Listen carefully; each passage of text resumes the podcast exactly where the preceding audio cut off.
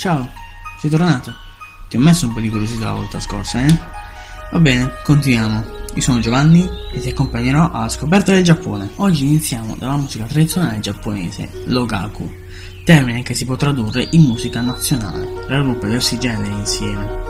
In Giappone si è sviluppata a partire dal periodo Edo, ovvero dal 1603 al 1868 d.C., con preponderanza con la musica vocale divisa in brani declamati e brani cantati.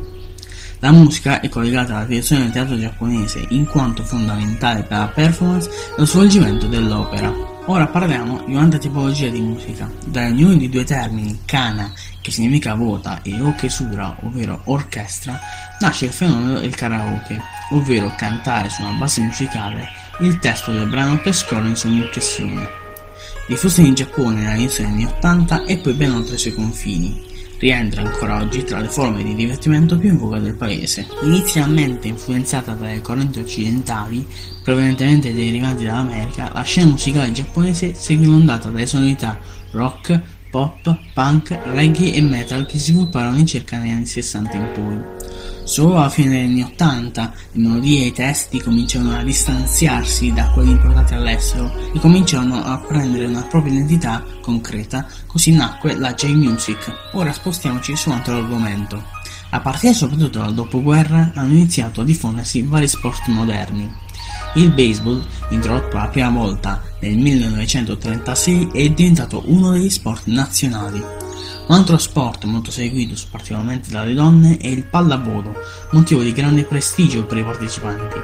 Infine, assai diffuso è il golf, considerato come uno sport a sé stante, il passatempo prediletto nel mondo degli affari. Uno degli sport tradizionali è sicuramente il sumo, che consiste nella lotta corpo a corpo tra due lottatori, il cui scopo è atterrare o spingere l'avversario fuori dalla zona di combattimento, che si chiama dojo. Il sumo è famoso sia per l'amore che per il caratteristico abbigliamento dei suoi lottatori, che indossano un particolare pregione detto mawashi e portano i capelli raccolti in un particolare crocchia chiamata oichomage. Nascono la diffusione tra antiche tecniche di lotta e principi filosofici del buddismo, che le hanno elevate da semplici metodi di combattimento ad arti per la ricerca di progressione fisica e spirituale. In Giappone, così come in altri paesi asiatici, sono tuttora molto praticate queste arti e sono il judo, che è stato sviluppato alla fine del XIX secolo secondo l'antica arte del jujutsu, che significa il modo dedicato, che viene applicato proiettando al suolo l'avversario. Poi abbiamo il karate, che significa letteralmente il modo della mano vuota, poiché non viene utilizzata alcuna arma, ci si difende coi pugni, i gomiti e i piedi. Il kendo significa il modo della spada. Le spade sono state le prime armi da guerra in Giappone per molti secoli e hanno contribuito ad essere il simbolo dei samurai nel XXI secolo. Infine abbiamo il Kyoto, che è l'arte marziale del tiro con l'arco giapponese, ma anche un'attività ricreativa relativamente popolare praticata anche nelle scuole. Il giapponese può essere considerata una delle lingue più difficili da imparare, specialmente nella forma scritta. Avere un'infarinatura di giapponese renderà la vostra visita o il vostro soggiorno più piacevole. Troverete che i giapponesi sono molto ben disposti verso coloro che tentano di imparare la loro lingua, anche se gli sforzi fatti per cercare di imbastire una semplice conversazione non saranno paragonabili ai risultati effettivi. La scrittura giapponese è composta da un misto di caratteri cinesi o ideogrammi chiamati kanji e ha due sottoinsiemi di scrittura fonetica chiamati katakana e hiragana, che contengono ciascuno 46 simboli. Il katakana viene utilizzato per scrivere nomi stranieri e vocaboli importati, mentre l'hiragana viene usato per i segnali ferroviari, i menu e indicazioni simili. Ora parliamo di qualche vocabolo giapponese. Iniziamo dal sì e dal no. Il sì si dice hai, invece il no si dice ie.